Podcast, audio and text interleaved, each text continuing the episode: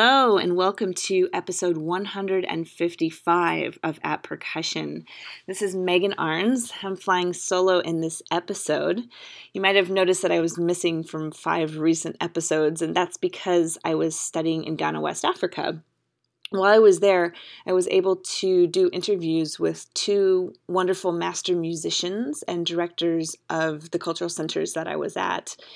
The first interview is with Jerome Balsab from the Dagara Music Center. This center was formed by Bernard Woma, and as I've mentioned on recent episodes, Bernard unfortunately passed away recently. While we were at the center, preparations were being made for his funeral, and I'm happy to say that the center is alive and well and carrying on his legacy and his spirit. The second interview is with Emmanuel Agbeli from the Dagbe Cultural Institute.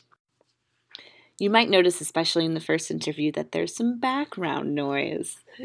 This is very common in Ghana because community is a part of everyday life. So, actually, what you hear is the sound of dinner preparations of one of my favorite Ghanaian dishes called fufu. So, what you hear is, is cassava being pounded. So, without further ado, here are interviews with Jerome Balsab and Emmanuel Agbeli. So you're you mentioned that you were from a family of yeah. xylophone players yeah. and that your grandfather played and that your you played his xylophone. Can you tell us about how you started after he passed away? Yeah, when uh, on I mean on his lifetime, uh, she knows I'm a xylophone player mm-hmm. as I, I be. She Because you were born to play. I was, I was born to play, and when. And I, what does that mean to be born to play? How do you know? Oh uh, no, you're born to play because uh, when you born as a fresh, really fresh baby came out from your your womb, uh-huh. your mommy womb. Uh-huh. Uh, there's a sign that you can people see. If you born and your hands are clicks, your thumbs are clicks, means you are giving a xylophone. Yeah. That is the sign to hold the xylophone sticks. So your hands are kind of, I know we're in audio yes. here, so for our listeners, Jerome is clenching his hands, or he's holding his hands in a way that there would be xylophone mallets in them. Yes, exactly. So you came out of your mother's womb yeah. doing that. Doing that. Yeah. And then when uh, my father get to know this, uh, he quickly made a miniature mallet. Mm-hmm you know, those little mallet munition, mm-hmm. and then put it on the bed where I sleep. So uh, that's so that he have given me fully the xylophone because that is the mallet he gave to me. Mm-hmm. And then uh, when I grew up to be small, started crawling, uh, I actually became like little trouble because I don't want my daddy to play. Anytime he sat on the gyil to play, I'll crawl and take the stick out of his hand. And it's like you it. wanted to be playing. Yeah, yeah. He said like he got angry and said, "Take it and come and play. Take it." Anytime he sit on the xylophone and then uh, I, and I just harassing him, and say, "Come take it." So they were like, she get to know what gift God gave to me. So when I grew like between six, you know, they're about I was like, oh yeah, play myself and I play so fast and I play something meaningful. Mm-hmm. So my daddy always say, yeah, you have taken the work I do. I've taken the work my father do. You have also taken the work that I do. So and I'm so grateful that you have taken the work that I do. Um, now back home, xylophone players seem to be nothing because they didn't realize that xylophone is a gift. People just play and they say, so if you are a xylophone player, what benefit do you get? Because uh, they are only waiting for someone to die, and they go and play and get some little coins. That's all the benefit they get. But xylophone is actually a music mm-hmm. that I mean other people are very very interesting to get. Mm-hmm. So when I when we grew up, when I grew up, and then I be playing with other people, then I began to learn other different hands from people, as I said because as soon as we go to the funerals, we you are not just going to play, but even if you don't have the chance to play and someone play, you listen to the person. That's where you get a, a new songs. That's where you get a new style. That's where you you learn. Mm-hmm. You know, even though you haven't not you, you don't have the chance to play. So when you're really just you're immersed in this music from Yeah. a very young age because in your entire family the entire played family. and your whole community played and the music is a part of daily life Yeah, exactly. and celebrations. So you're learning new repertoire by hearing By it, hearing it. and and No, just being exposed to it and yeah, Yeah. Okay. And that's fascinating. that, that, that, that's, that's how it is. That's how everyone began. Yeah. And I happened to, uh, I met Bernard Mm-hmm. when we were, all, we all had the same school. That's where we were. I knew him when she was small. When she was small, she was really small and they pushed him into school. But I grew up, I was like 12, 13 before I can go to school. Mm-hmm. So when I got to school and I saw him, and she was like kind of ahead. She like she had go to like um, uh, uh, third grade while I was in the first grade or something like that. So and then we all play together.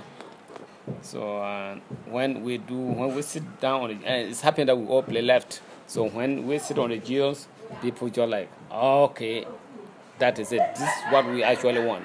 So this guy, we get to know ourselves when we were young, when we were kids, until we all grew up, and then we split off.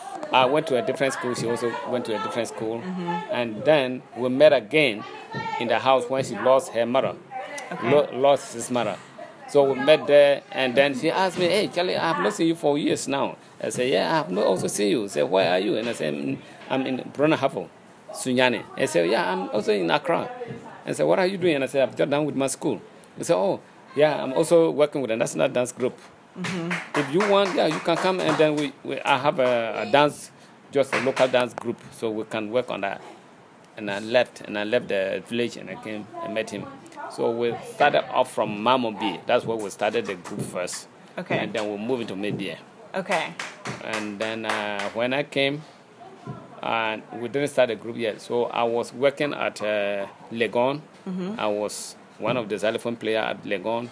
And then when she had thought of um, establishing his own uh, center, his own uh, business center, music and dance and everything, she told me, okay, I'm not going, I knew I, I will not go back to National Theatre, but I want you to go and represent me.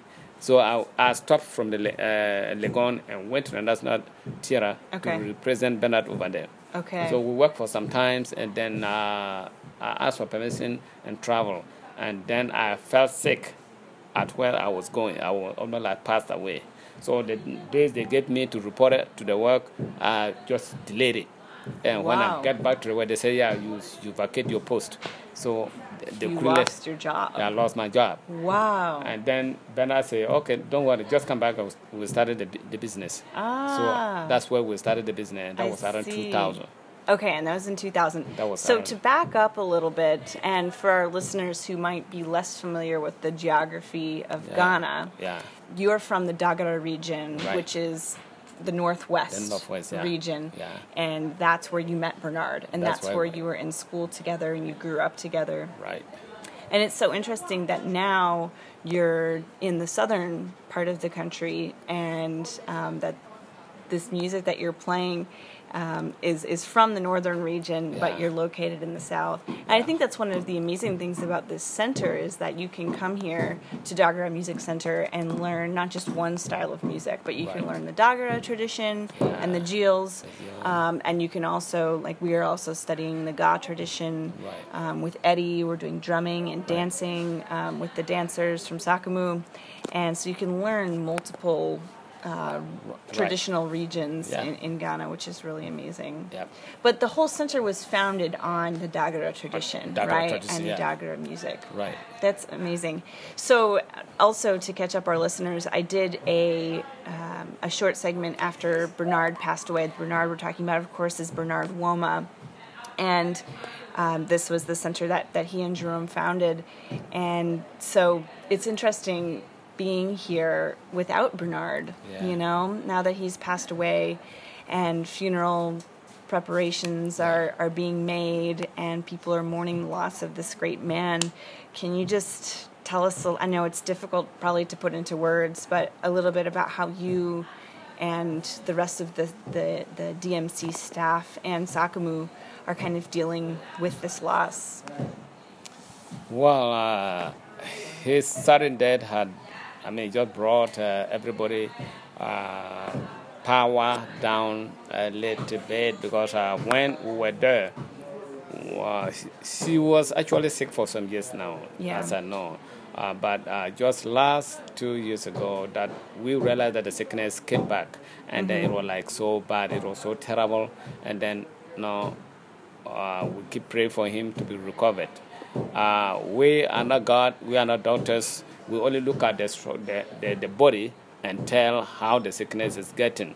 Yeah, you could just tell that he was yeah, we- she was weakening weak, and weakening and you know, reducing weight and all kind of things. So um, that is about two years ago that we realized this this changes, and then we keep praying for him, and then he said, "No problem, I'll be fine. Yeah, I'll be fine." Then we all go around doing our stuff uh, until uh, last year. She came home for a festival, and then when she came down to Ghana for the festival and went down to the north, she was actually not feeling good at all. Mm-hmm. So she was like, she can't even, you know, sit in the public to witness what is going on. So Yeah. she's like running, hiding himself because you know she's being deformed by by the By whole the sickness. sickness and you know she she doesn't want people to be seeing him often looking at the body in which he is. So she's more or less hiding himself for that. And then pretty soon no she felt so bad and they have to only carry him to hospital. And then she was like off and on in the hospital. She go to the hospital today they discharge him the next day she go back. And then because he knew america he has a daughter there who uh, no, can get him better treatment, better medicine, and everything good than Ghana. So he decided to say, "Oh, I'm coming back to America to be able to get a good doctors and get good medicine to cure my sicknesses." And then she came back, and then we did a work pretty good. No, he had treatment, everything, and then so this year we went. We she went. He went on uh, August, and then we went on uh, November. And then when we got there, she also flew from Bloomington to Buffalo. That's where she go to meet us. She was also she, she was coming back again for the festival. Right. And then when we got there and I look at this guy, I was like, oh my God. Uh, she was completely changed and she was like, she can't even look at your face. She was like, ah. So she can't even hold a pen to sign a signature of, uh, she was trying to write a check to somebody else. She can't hold a pen to sign the signature. So I don't know how she does that, whether she did a thumbprint or something, and then she did a check-in. And then she flew back to Ghana for the program.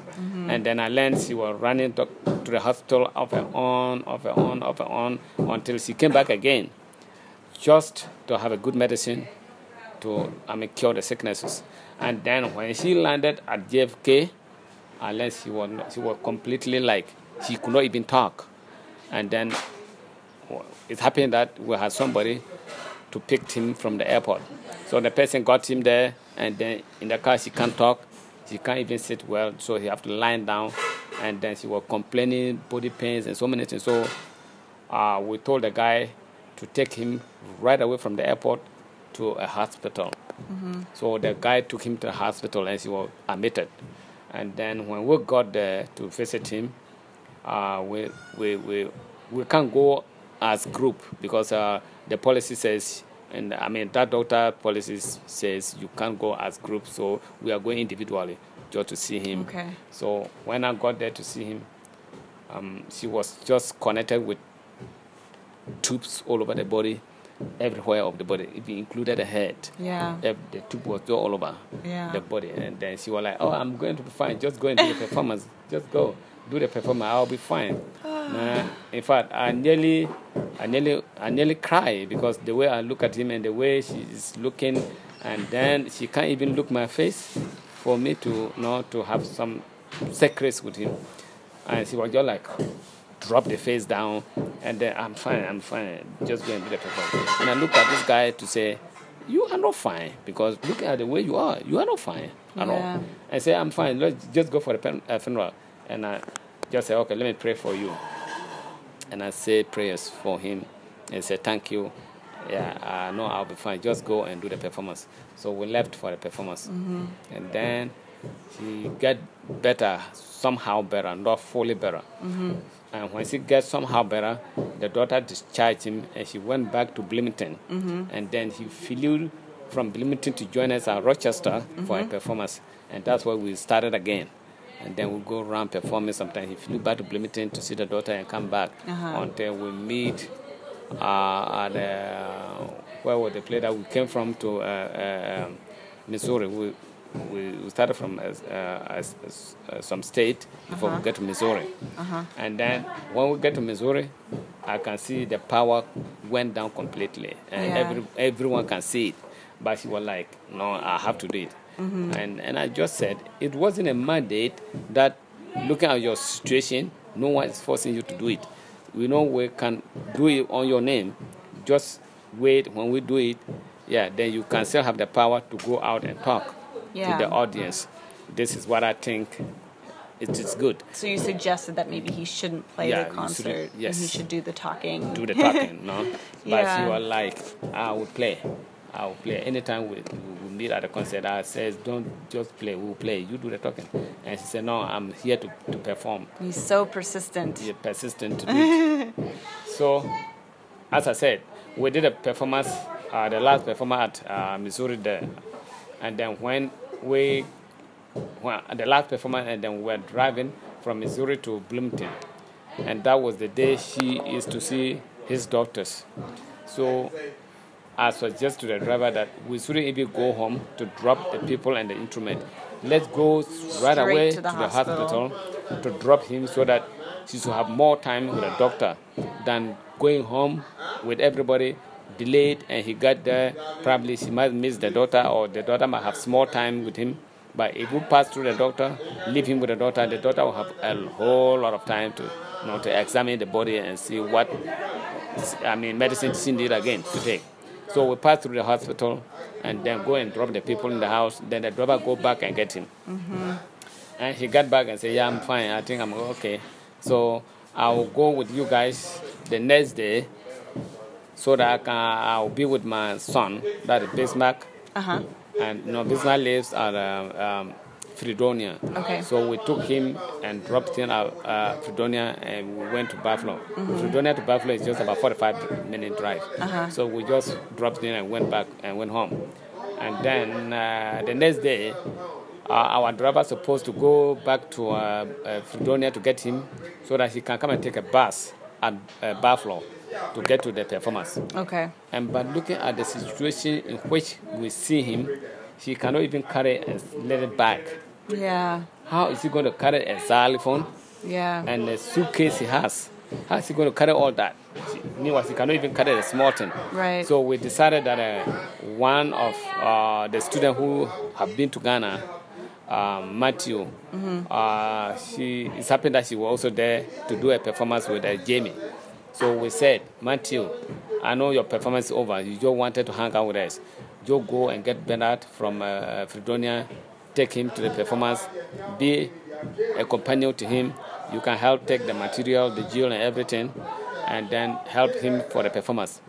And Matthew said, Sure, yeah, I can do it. So he went to Fredonia the next day to get Bernard, and they go for the performance. Okay. And then when they get to the ground, that um, particular state, and then we saw the pictures of the performance he does. Uh, we saw pictures of that, and then that was fine. And then they went to um, Kentucky Uh-huh. for the last performance that he's supposed to do to do and go back to Bloomington. And that was where uh, he got there. And then, but then we were also, I mean, prepared to go, come back to Ghana. Yes. So we were at the JFK in um, in New York, uh, waiting for our flight, Uh-huh. trying to find, you know, checking our flight, and then we heard um, that his situation was really worse Yeah. than the before that we see. That the situation is now completely worse, and they rushed him to emergency room while we were still you know, trying In to the find airport, in yeah. the airport, so in New York. So we couldn't go on Sunday that we supposed to leave. So we were uh, we were to find a hotel to sleep for two days. Mm-hmm. Um, that's Sunday and Monday, and leave on Tuesday. So um, when uh, we keep calling to find out what is going on, sometimes no, America is not like Ghana. Sometimes the message doesn't come. They are trying to hide certain things from from from from us. So um, no, this guy was really suffering, about to pass away, and anytime we, we call, they say, "Oh, no problem, he's getting better," or something like that.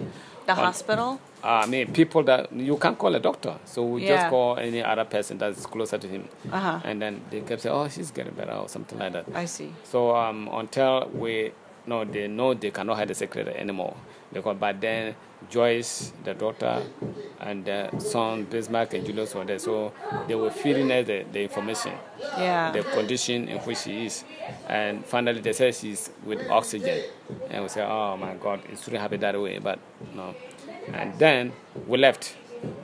So when we leave and get back to Ghana the next day, yeah, we keep calling to find out and that we get here on Wednesday. We leave Tuesday, get back here Wednesday, Thursday, Friday, and then we had she passed away.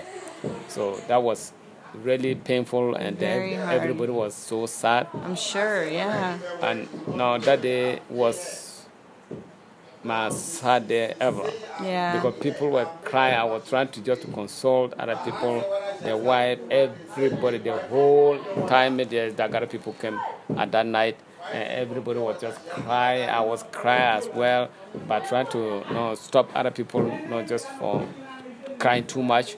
Yeah. But it, it just it couldn't happen. So someone came and just advised me just to let them cry, and for some times then we can quiet them down. Yeah. So I allowed them them, to cry. Yeah, I allowed them just to cry for a while, as much as they can cry, and then I go and I say, yeah, I understand it, but it's painful. If if I have the power, I would let that happen. If you have the power, you really let that happen. Of course. But not, yeah. uh, it's, it's God who, no, it's God work. Yeah. God gave him to the world, and God have taken him back from the world to where he is. Mm-hmm. So we have no power. You, we can cry and kill ourselves, but he's not going to come back. Just to understand that, yeah, it's God work. It's not human work. We, we can do that. So um, that how uh, the whole thing, myself and Benda start life from childhood, and this how it ends. right. So sad. Yeah.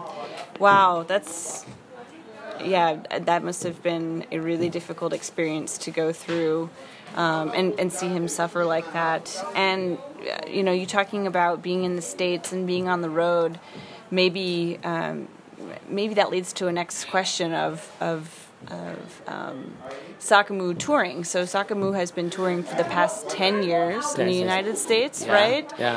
And um, can you tell us a little bit about how that came about, the first tour, and um, what your experience has been like touring this traditional music in the United States?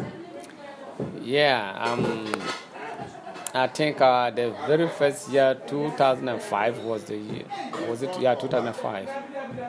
Uh, that was the year we started touring. And um, yeah, the first year were kind of crazy.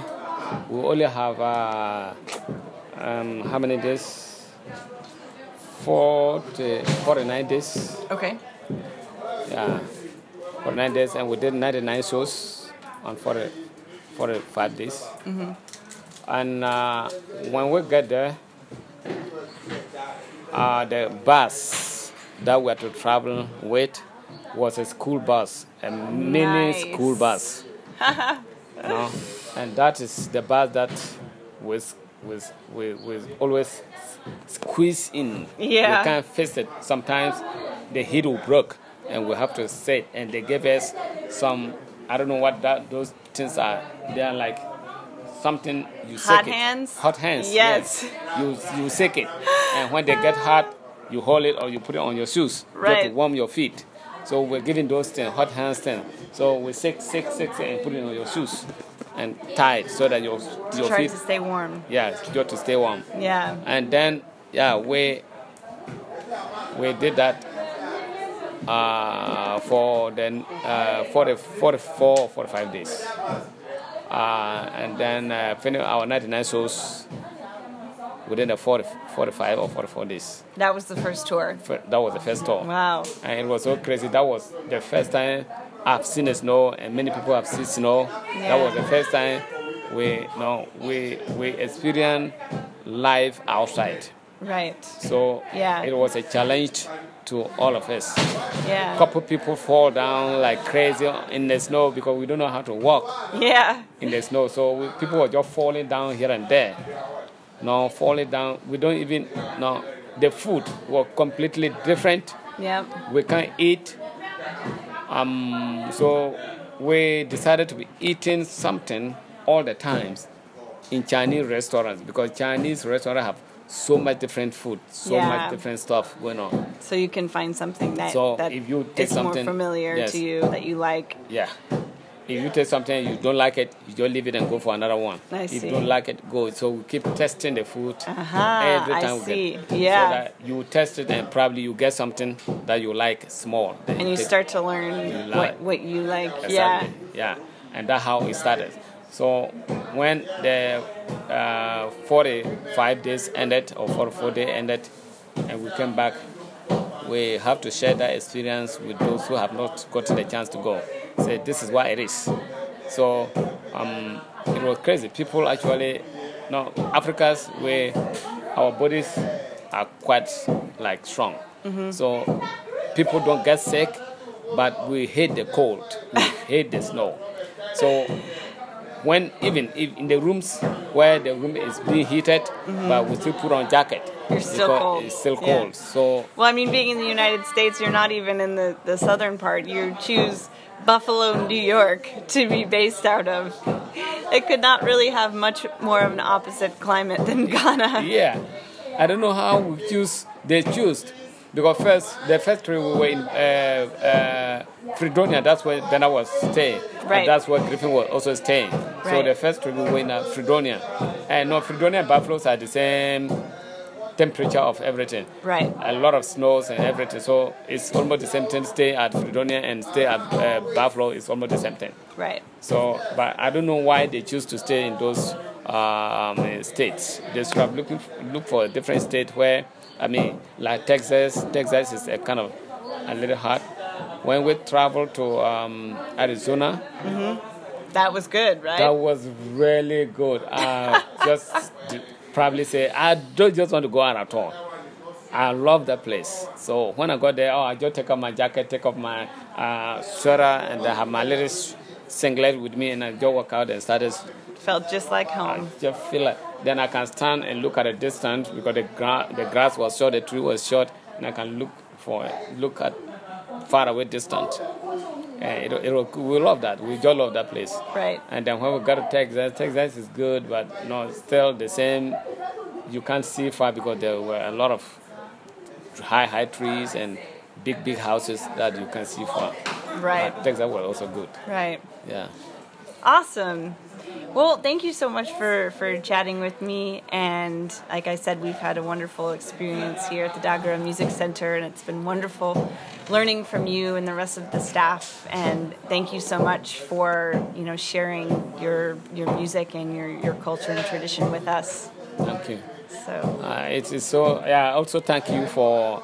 I mean, as I said, uh, uh, when this sudden uh, message came to us about the death of Bernard, I was telling you, other people decided to change their mind for just because it's no more.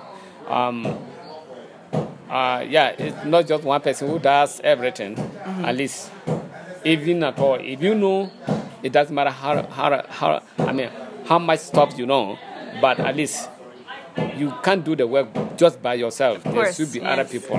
it takes that, a uh, village, as they say. You know, also take a turn of doing something to help it. Yeah. So uh, it came to a time Bernard doesn't even do anything because he already get a name down, and then sometimes when the student comes, you just say, "Hey, Jerome, go, go, go and take care of them.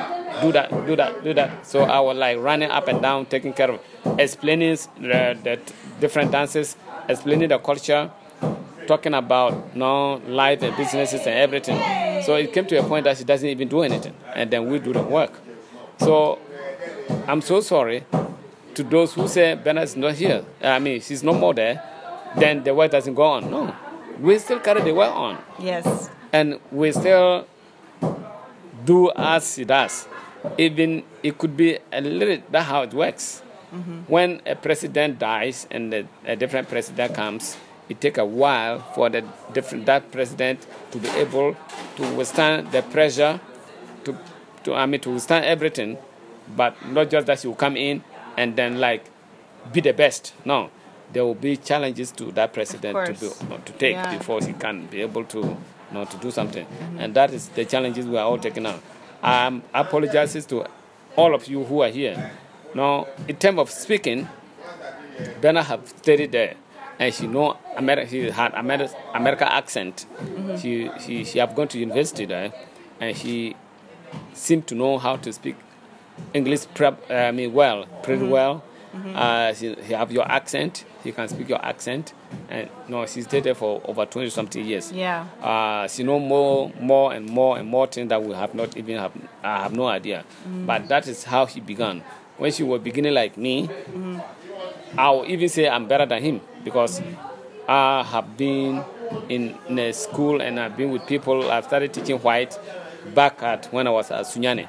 Mm-hmm. I started teaching music there because I, when I sit in the gyil and play, and then other people are there, they just come to me and say, "Look, I want to learn this," and then I have to teach them how to do it. And it's not just Accra here that I come to learn how to teach. I started sure. teaching back five years right. before I get here. But that it works. So uh, we are also started. And then before everything, I always try to apologize for maybe someone have used a buzzword or maybe some have, have said something which is not right. No, we are just messing up our languages, say stuff like that. So we will apologize at the end of the student who comes here to say, if no, I miss, I miss say something, just forgive me because I am still learner. I'm still trying to get the thing, the, the, the whole thing. Yeah, um, well, I think you guys do a great job, especially between all of you. You make a wonderful team. So, thank you. Keep on keeping on and keep the DMC alive. Hello, I'm reporting again from Ghana. West Africa. Um, this time I'm joined by Emmanuel Agbeli. He is the director of the Dagbe Cultural Institute in Kopeyia, Ghana. It's in the Volta region in the southeast part of the country. And our students spent about 10 days here in Kopeyia two weeks ago, and I'm back here now doing a little bit more studying before heading home. So I was able to catch Emmanuel to ask him some questions before I head out. So, welcome to the show. Thank you. uh, maybe you could just start by telling us um, a little bit about uh, the history of Dagbe and who founded it and how long it's been around and what its main mission is. Thank you. Um, like you said earlier on, my name is Emmanuel Agbeli.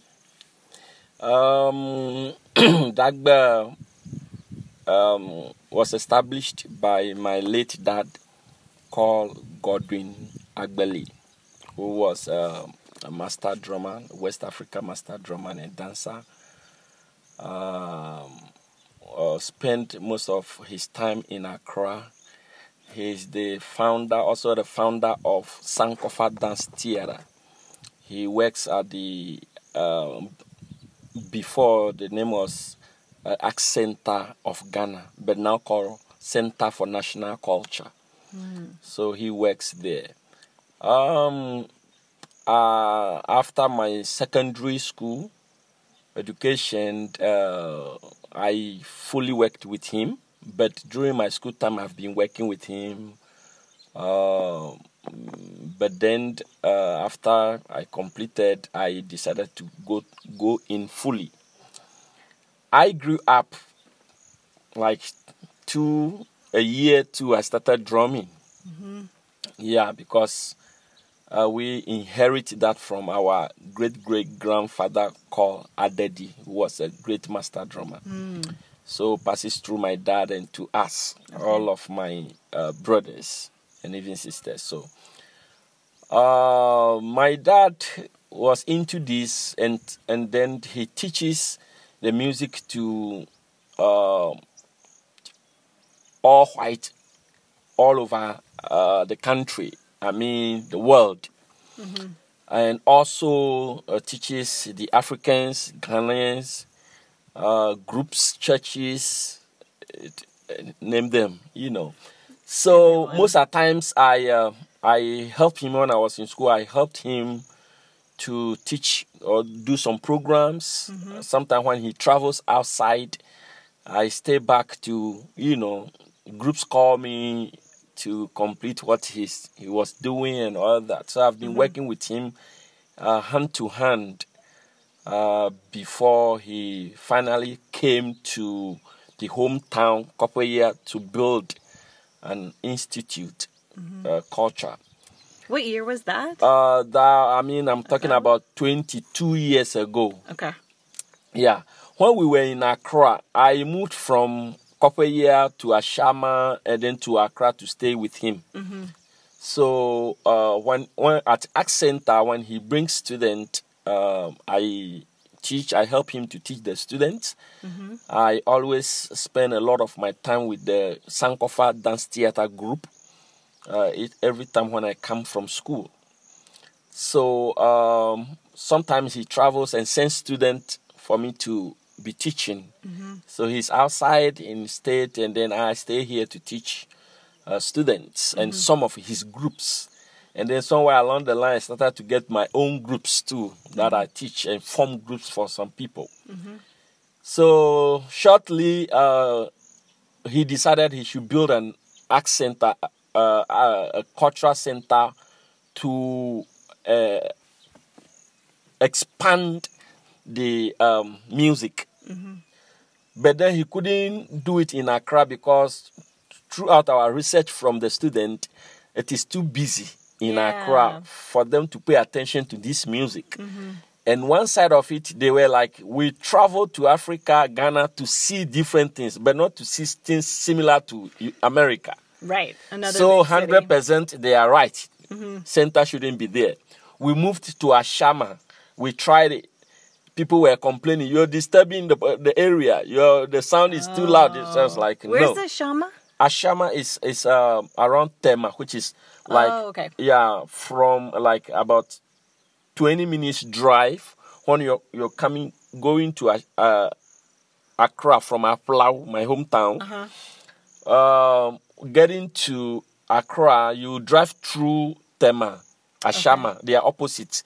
So you drive through Tema, Ashama, twenty minutes before you get to Accra. Okay. Yeah. So and we own a house there. My dad built a house ah, there. So okay. yeah, family house there. So from Accra, we moved to Ashama to stay there, but they couldn't work because people around our neighbors think we were disturbing, and still students think it is still looking like not what they want to see. Too urban. Yeah, so then we finally uh, came back to the community, to the village, and then uh, uh, to start to keep it going. And then they love it there. Uh, it's like everywhere. Drumming opens from morning to another morning, no problem. All kids will come around and be playing, helping to play, to teach. They were like, oh, this is what we're looking for. So gradually, for some two, three years, well, with that building, uh, and then uh, my dad decided to start Okay. some uh, structures, which is 22 years ago, it was established. So I still stayed, handled the institute. My dad travels, and most of the students would love me to teach them because they think my dad was like, you know, he's a big guy, and so Yeah. they were like, "Oh, I'm scared," you know. Ah, so- you don't have to be scared. You, you know, it's like, yeah, I, I've heard a lot about him. They don't feel comfortable to Ah. learn with him, and then they think and believe me, I I I've- I, I humble myself to build, uh, polish up the the talent I had on music from my dad, and I, I did do a lot of research with him. So I'm like almost like we are twins in the music. Yeah. yeah, I'm almost there as him. Mm-hmm. So we're like, so what next? Let's let's Emmanuel, let's let's you know teach me. you know, I don't want. So my dad was like, okay. So he will stay away until maybe if the person is spending two weeks or three weeks, he will let every week would like to come to class and see how far. Uh huh. Every week he'll come and see how far. And even if he come to class, he sleeps because there's nothing to do. you know. So just take a nap. yeah, so it was like doing all the work. everything was yeah there, and we've been moving strongly well until I traveled. My first uh, visit to the U.S. in Vermont was in '97. 97. Okay. Yeah, and uh, I was there for six months before I heard that my dad was sick. Uh-huh. Seriously admitted in the hospital. I came back. Well, I didn't come back because of his sickness. Actually, uh, uh, oh, that was the end of my stay for six months. Mm-hmm. So I came back, and then the '98 it, it got serious, and so he passed away. Right. In Since then, yeah. But then before he died, the main reason of following all this music from our childhood, his childhood, my childhood, Accra, Ashama, down to Kopeyia, our goal is to share the music to people all around the world. Mm-hmm. Our, you see, our culture and the music is so rich and lovely that you know it, it, it cures too. So uh, we're like, yeah, we, we don't have to hide it. We need to mm-hmm. spread it mm-hmm. to bring so that we can unite with the music. And believe me, through that music, I've learned a lot from outside people. I've known so many people, like I know you too. so you see, Yeah. that was how it came all came about. yeah. Yeah, and up till now, thank God, uh, we are still moving. But I hope if he's supposed to be around, things could be better than this because he, by then he was wearing a big shoe. Yeah, spiritually, financially, uh, uh, emotionally, in all areas. But then he died suddenly Yeah. that um, things were not up to their positions before he passed away. And I felt very, very, very difficult to put my foot into the, that shoe yeah, I'm sure. of his to keep it moving as he could do. Mm-hmm. But then, with my my hope and strongness and my effort before he died, uh, led us up to this level. Mm-hmm. And the people thought that was the end. Ah. Some students, some citizens, some people who knows my dad, friends and other, they thought that would be the end. Mm-hmm. Because, like I was saying, the shoe was huge. He was a very huge, big person in the music. And then. Well, I 20, 20 years later, that's certainly not the case. I mean, it is still, you know, when you meet someone in the United, from my perspective, when you meet someone in the United States who's who's been to Ghana and is a musician or studied music in Ghana, it's almost inevitable that they're going to say one of their stops was Kopeyia Yeah. and Dagbe. So it, it's it's well known in the small community in the states that you know that exists that enjoys Ghanaian music. Um, Yeah, and the center. You know, you were talking about the structure of the center a little bit. Um, there's um, there's a dormitory for students to Mm-hmm. Yeah. stay. There's a summer hut for dancing and drumming, Yeah. Mm-hmm. and there's several different buildings. Um, did those all? Uh, were they all built at the same time, or was it kind of a process of process of building the actually campus? process when you when when you come to Dagbe, uh, coming in through the community oh, walkway into Dagbe, you will meet a very big uh, pot. Mm-hmm.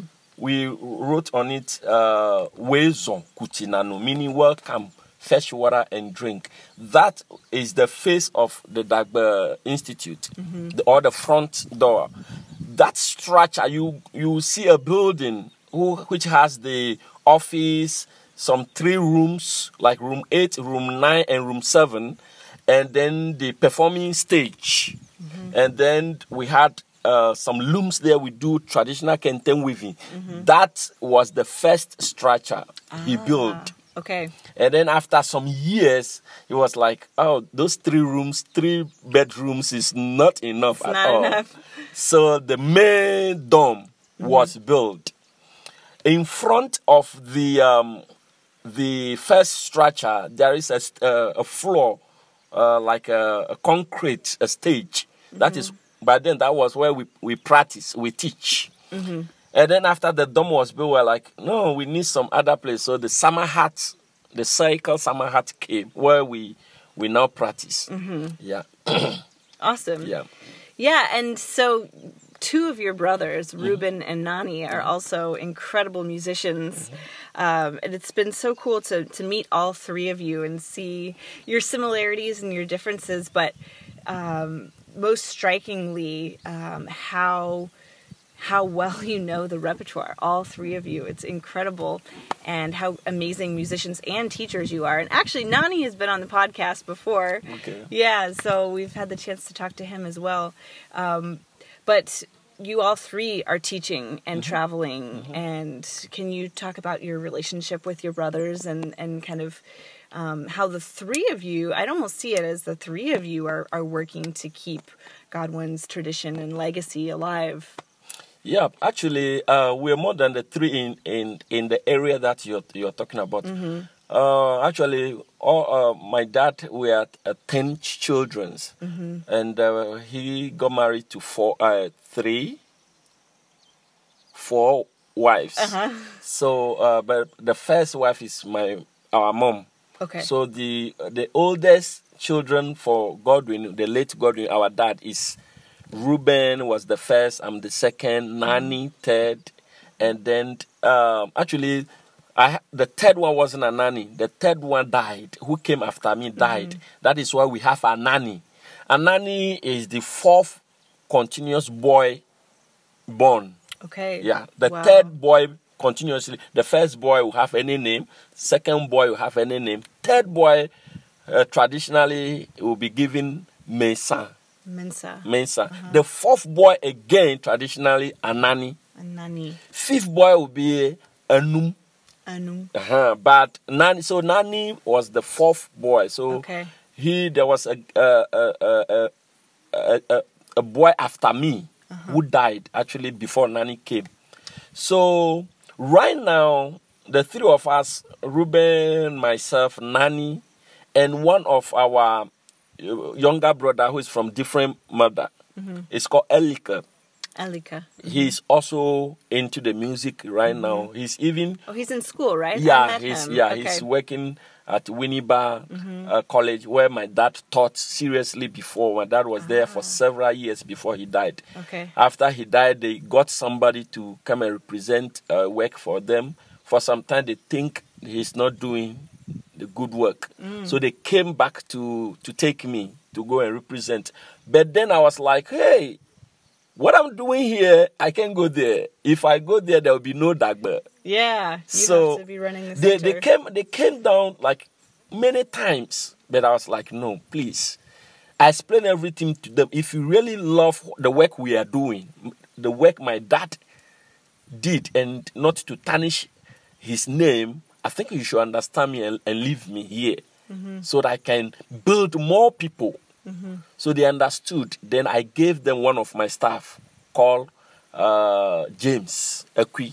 Okay. So he's there now for He the past uh, four, five years or six years. Mm-hmm. He's there now. So that is the school uh, my younger brother Elike is now. Ruben, Nani, and myself, we are so we are we are. I won't say we say there is a proverb we say a jama kafuna edokyu. The salt doesn't praise itself. Huh. The people who eat it, who will say, ah, there's a salt in this food. salt can't talk about itself. So we can't talk about how best we are. You understand me? Yeah. We are because people say it a lot. And this is part of it when I said when my father died, that a lot of people think this is the end of it, of his toiling. You understand? Because it, you can't find our rela- the, the three brothers relationship we had. You can't find it in other children.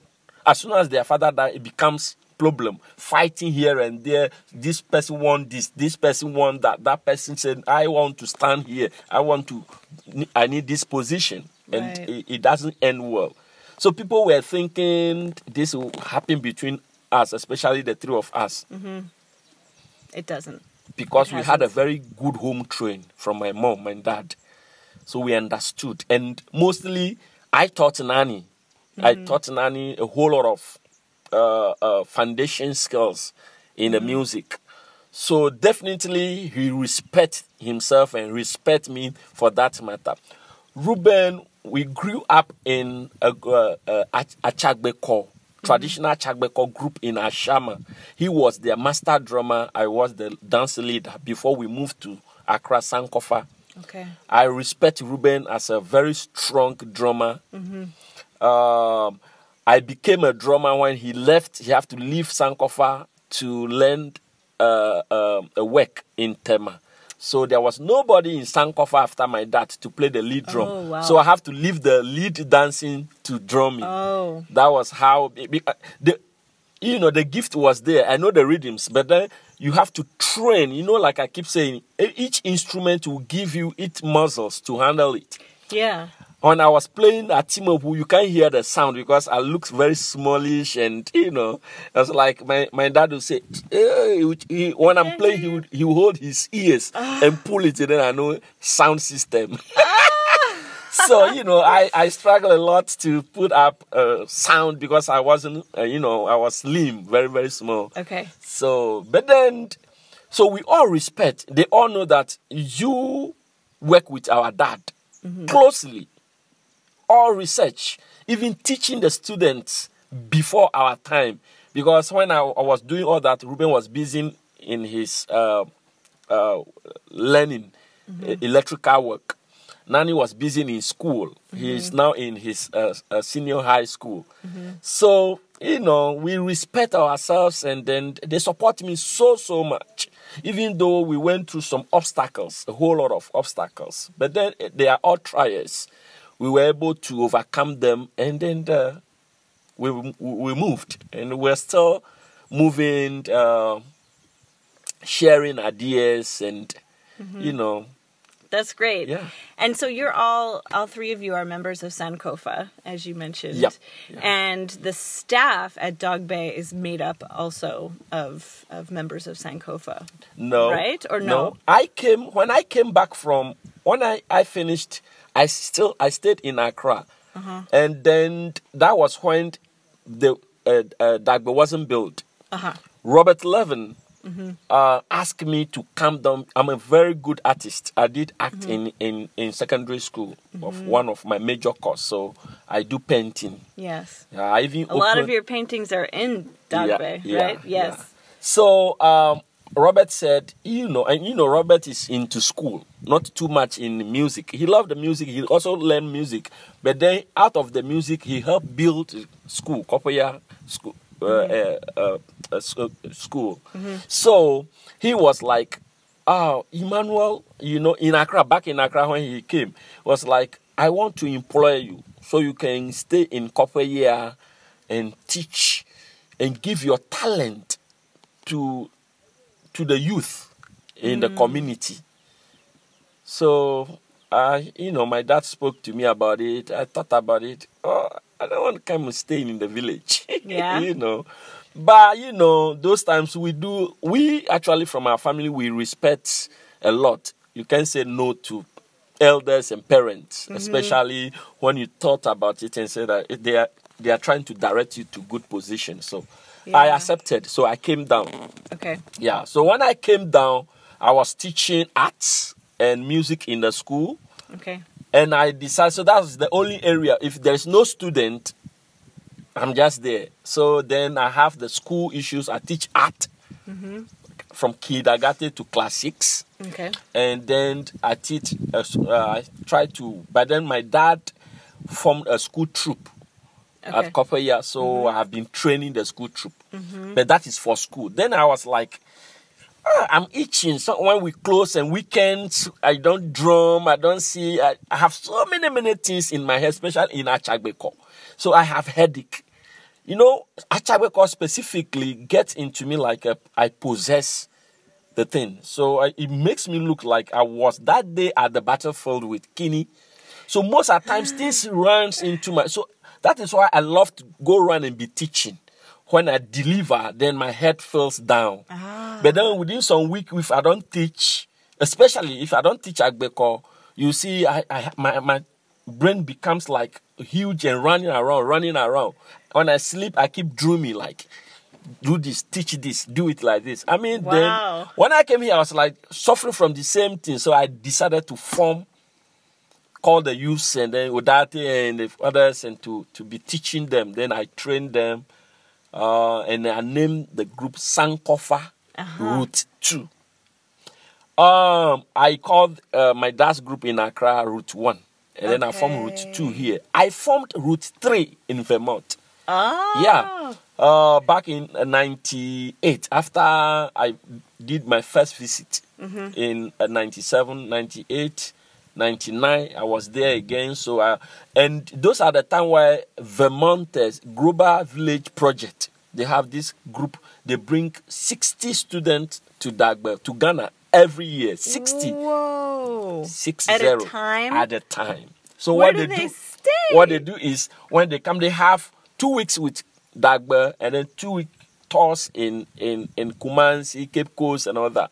So when they get to the airport, we pick them to uh, a hotel and then we divide the group into two. Ah. 30 30. So 30 will go to the tours in all this Kumasi, and, uh, Elmina, and all that. Two, uh, 30 will come for us, with us for 30 day, uh, I mean, the two weeks. And then after two weeks, these people goes that place and these people comes Switch here. them out. switch Is it always the same people or always different people? different, different. Always and they are high school Oh, children, wow. actually led by uh, a, a man called Mark Johnson. Okay. Uh, yeah. Uh, so it has been going like that. So they they and most of the leaders they they have a group in Vermont called Jekulu performing group, and uh, most of their leaders are in this group. So they advance. They play mostly jibe music.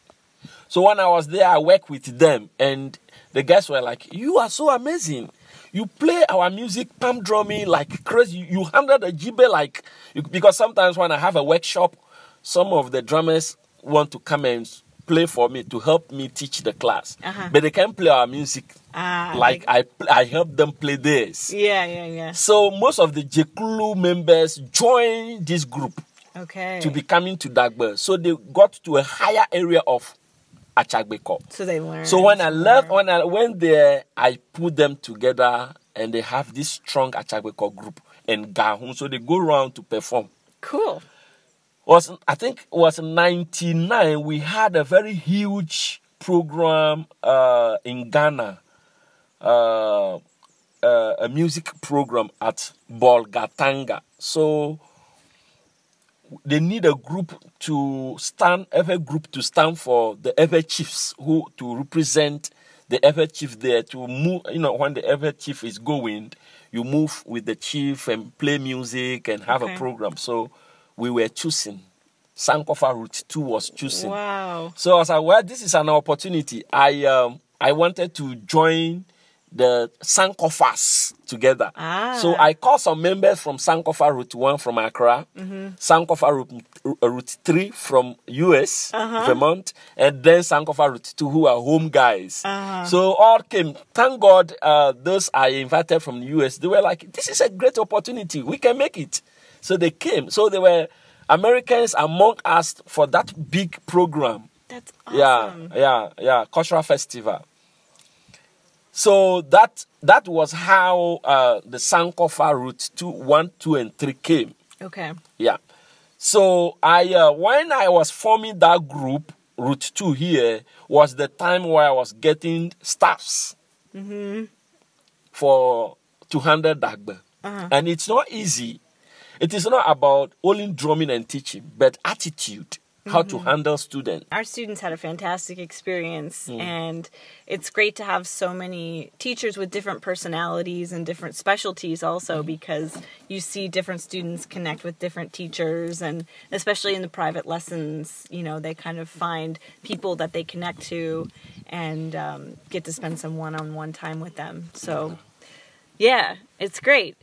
Cool. So, we're sitting here on your farm. Yeah. So I wanted to ask you, you know, if you have any any hobbies or things that you like to do outside of drumming and dancing and outside of music?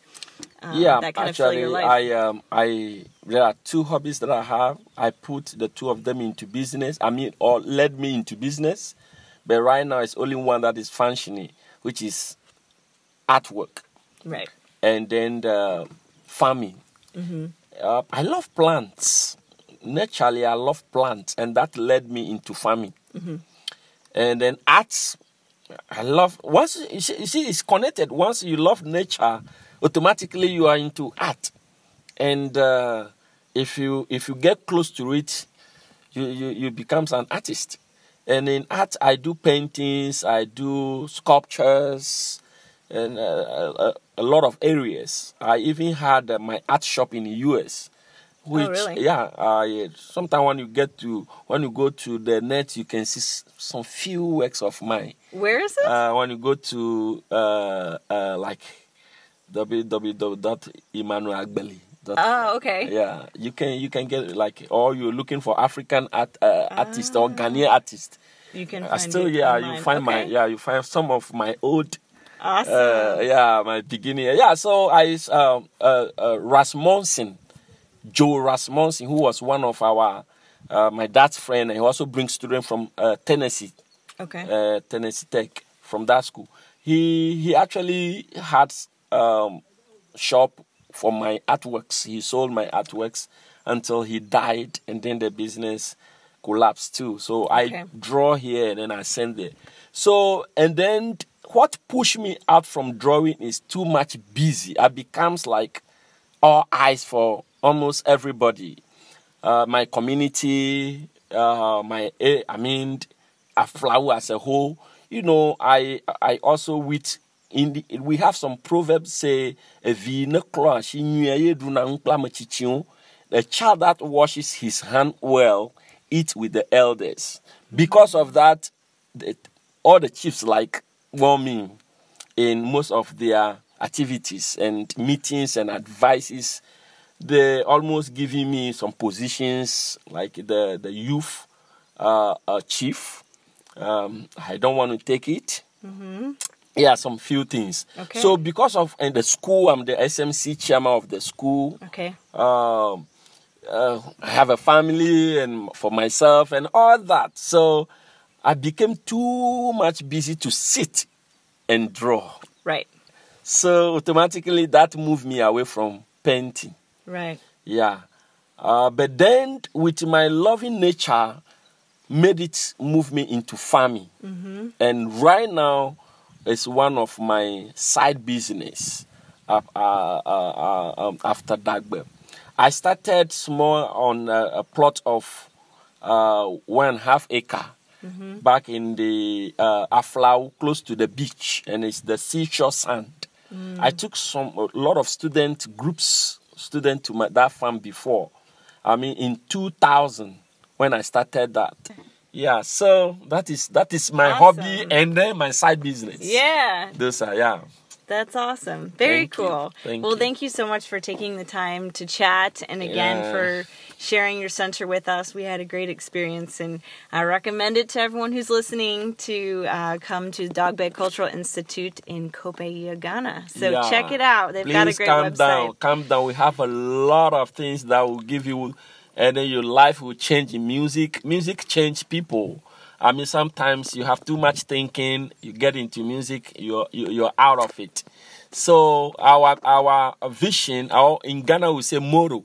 Our motto is to to to to split to to move the music to every home, every life, every person on this earth.